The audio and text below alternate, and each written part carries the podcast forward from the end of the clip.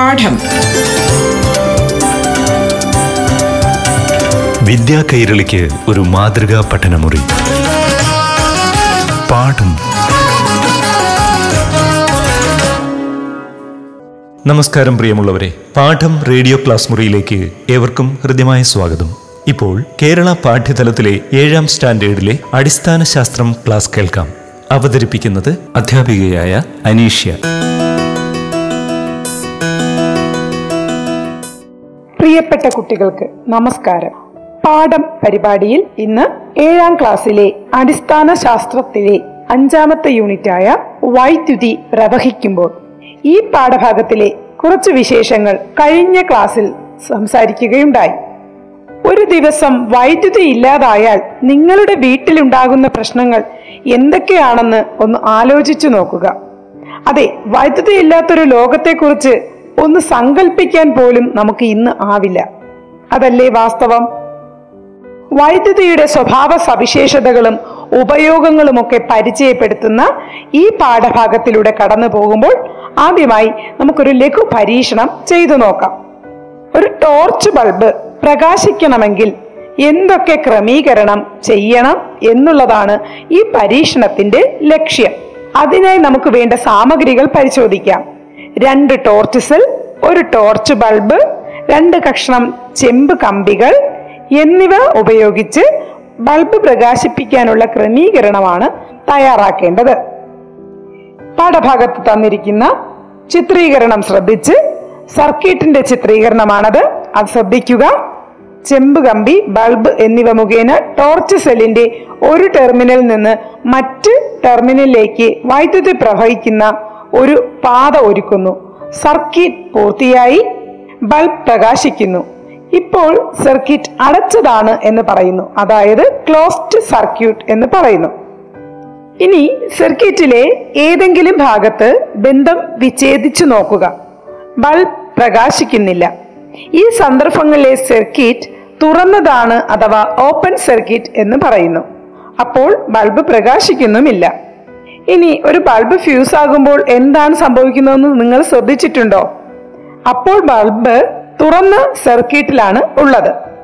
നിങ്ങൾ നിർമ്മിച്ച ഈ സർക്യൂട്ടിൽ ബൾബിന് പകരം ബസർ അതുപോലെ മിനി മോട്ടോർ എന്നിവ ഘടിപ്പിച്ച് സർക്യൂട്ട് പൂർത്തിയാക്കി പ്രവർത്തിപ്പിച്ച് നോക്കാവുന്നതാണ്. ഈ മൂന്ന് വസ്തുക്കൾ മാറ്റി പരീക്ഷിക്കുമ്പോഴും വൈദ്യുത സ്രോതസ് ടോർച്ച് സെല്ലായിരിക്കും. വൈദ്യുത ഉപകരണം മാത്രമാണ് നമ്മൾ മാറ്റുന്നത്.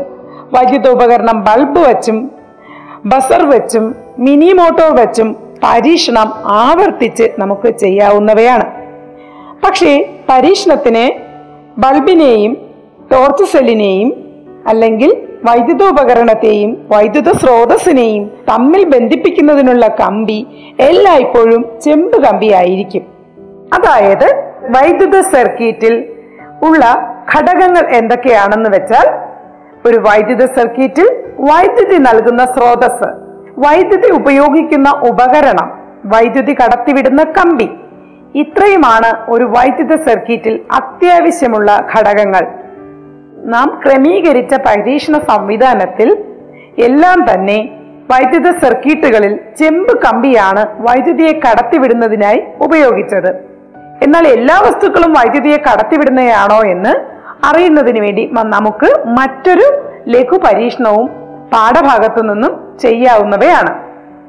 പാഠഭാഗത്തിലെ ചിത്രത്തിനനുസരിച്ച് സർക്യൂട്ട് പൂർത്തിയാക്കി ക്രമീകരിച്ചതിനു ശേഷം വിവിധ വസ്തുക്കൾ സർക്യൂട്ടിൽ ഉൾപ്പെടുത്തി ബൾബ് പ്രകാശിക്കുന്നുണ്ടോ ഇല്ലയോ എന്ന് നിരീക്ഷിച്ച് അറിയുക. ആണി പേപ്പർ കഷ്ണം മരക്കഷ്ണം steel spoon plastic wire rubber band ഈയക്കടലാസ് തുടങ്ങിയ വസ്തുക്കളാണ് പാഠപുസ്തകത്തിൽ ഇതിന് പരീക്ഷണത്തിനായി നൽകിയിരിക്കുന്ന വസ്തുക്കൾ. ഇത് കൂടാതെ കാർബൺ ദണ്ട് പെൻസിലിനുള്ളിലെ ഗ്രാഫൈറ്റ് ദണ്ട് ചെമ്പ് കമ്പി അലുമിനിയം കമ്പി നൂൽ കമ്പി കെട്ടുകമ്പി റീഫിൽ സ്പോഞ്ച് തെർമോക്കോൾ ഗ്ലാസ് ദണ്ട് ഉണങ്ങിയ ഈർക്കിൽ എന്നിവയും നിങ്ങൾക്ക് പരീക്ഷിച്ച് നോക്കാവുന്നവയാണ്. പരീക്ഷണത്തിന് ശേഷം വൈദ്യുതിയെ കടത്തിവിടുന്ന വസ്തുക്കളെയും അല്ലാത്തവയെയും കണ്ടെത്തി തരംതിരിക്കാനും നിങ്ങൾക്ക് കഴിയും. ആണി സ്റ്റീൽ സ്പൂൺ ഈയക്കടലാസ് കാർബൺ ദൺ ഗ്രാഫൈറ്റ് ദൺ ചെമ്പ് കമ്പി അലുമിനിയം കമ്പി നൂൽ കമ്പി കെട്ട് കമ്പി തുടങ്ങിയവയൊക്കെ വൈദ്യുതിയെ കടത്തിവിടുന്നതായും അതേസമയം സർക്യൂട്ടിലെ ബൾബ് പ്രകാശിക്കുന്നതായും ഇതിനോടകം നിങ്ങൾക്ക് മനസ്സിലാകും.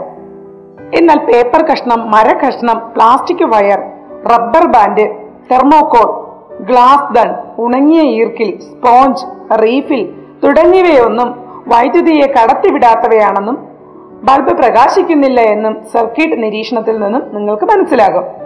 സാധാരണയായി സർക്യൂട്ടിൽ ഉൾപ്പെടുത്തുന്ന ബാറ്ററിയെ സെൽ എന്ന് വിളിക്കും.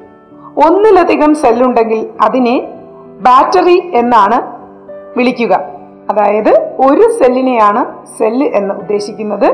ഒന്നിലധികം സെല്ല് ചേർന്നിട്ടുണ്ടെങ്കിൽ ആ സംവിധാനത്തെയാണ് ബാറ്ററി എന്ന് വിളിക്കുക. ഇതോടൊപ്പം പരീക്ഷണത്തിൽ നിന്ന് മനസ്സിലായ വൈദ്യുതിയെ കടത്തിവിടുന്ന വസ്തുക്കളെയും കടത്തിവിടാത്ത വസ്തുക്കളെയും രണ്ടായി തരംതിരിക്കുക.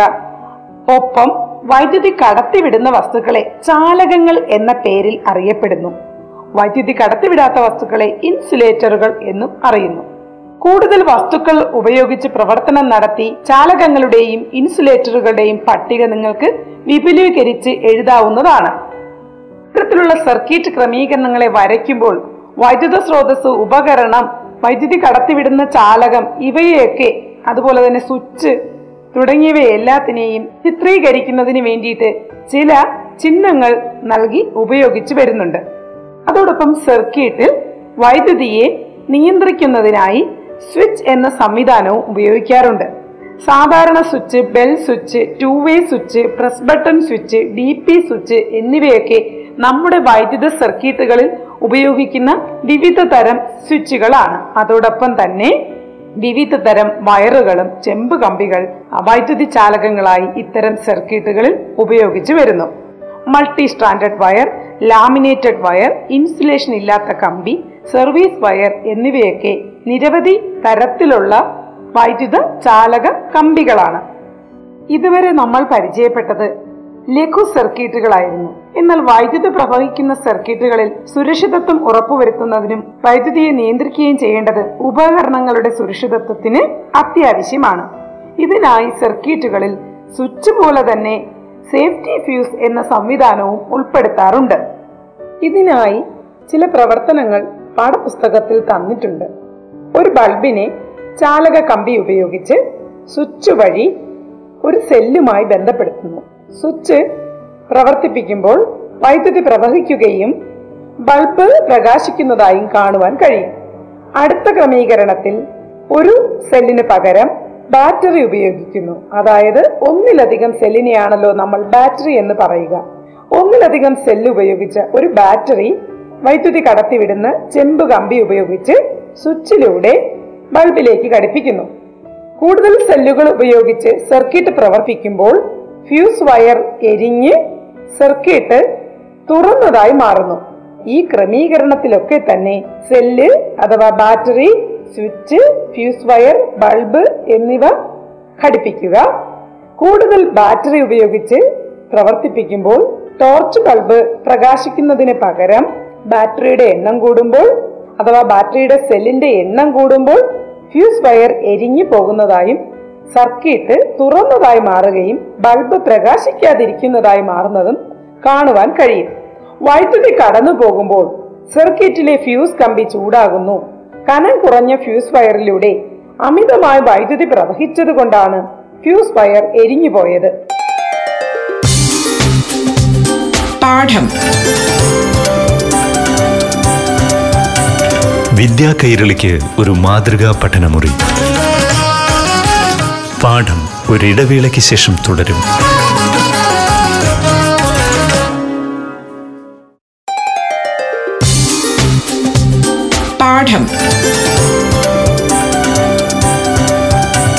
വിദ്യാ കൈരളിക്ക് ഒരു മാതൃകാ പഠനമുറി. പാഠം തുടരുന്നു. അനുവദനീയമായതിലും കൂടുതൽ വൈദ്യുതി ഒഴുകി സർക്യൂട്ടും വൈദ്യുത ഉപകരണങ്ങളും തകരാറാകാതിരിക്കാൻ മുൻകരുതലായി സർക്യൂട്ടിൽ ഉൾപ്പെടുത്തുന്നവയാണ് സേഫ്റ്റി ഫ്യൂസ്. നിങ്ങളുടെ വീട്ടിലും വൈദ്യുത സർക്യൂട്ടിൽ വിവിധ ഇടങ്ങളിൽ ഫ്യൂസ് ഘടിപ്പിച്ചിട്ടുണ്ട്. നിരീക്ഷണത്തിൽ നിന്നും നിങ്ങൾക്കത് മനസ്സിലാകും. സേഫ്റ്റി ഫ്യൂസിൽ നേരിയ പ്രത്യേകതകളുള്ള കമ്പികളാണ് ഉപയോഗിക്കുന്നത്. ഇപ്പോൾ ഫ്യൂസിന് പകരം വീടുകളിൽ എം സി ബി ഉപയോഗിക്കുന്നു. വൈദ്യുത പ്രവാഹം അമിതമാവുമ്പോൾ ഈ സംവിധാനം സർക്യൂട്ട് വിച്ഛേദിക്കുന്നു.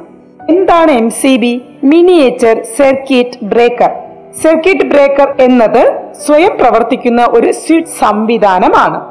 അമിത വൈദ്യുത പ്രവാഹം മൂലമോ ഷോർട്ട് സർക്യൂട്ട് മൂലമോ സർക്യൂട്ടിനും ഉപകരണങ്ങൾക്കും തകരാറുണ്ടാകുന്നത് തടയുന്നതിനുള്ള ഒരു സുരക്ഷാ സംവിധാനമാണിത്. ഇതേ ധർമ്മം തന്നെയാണ് ഫ്യൂസുകളും നിർവഹിക്കുന്നത്.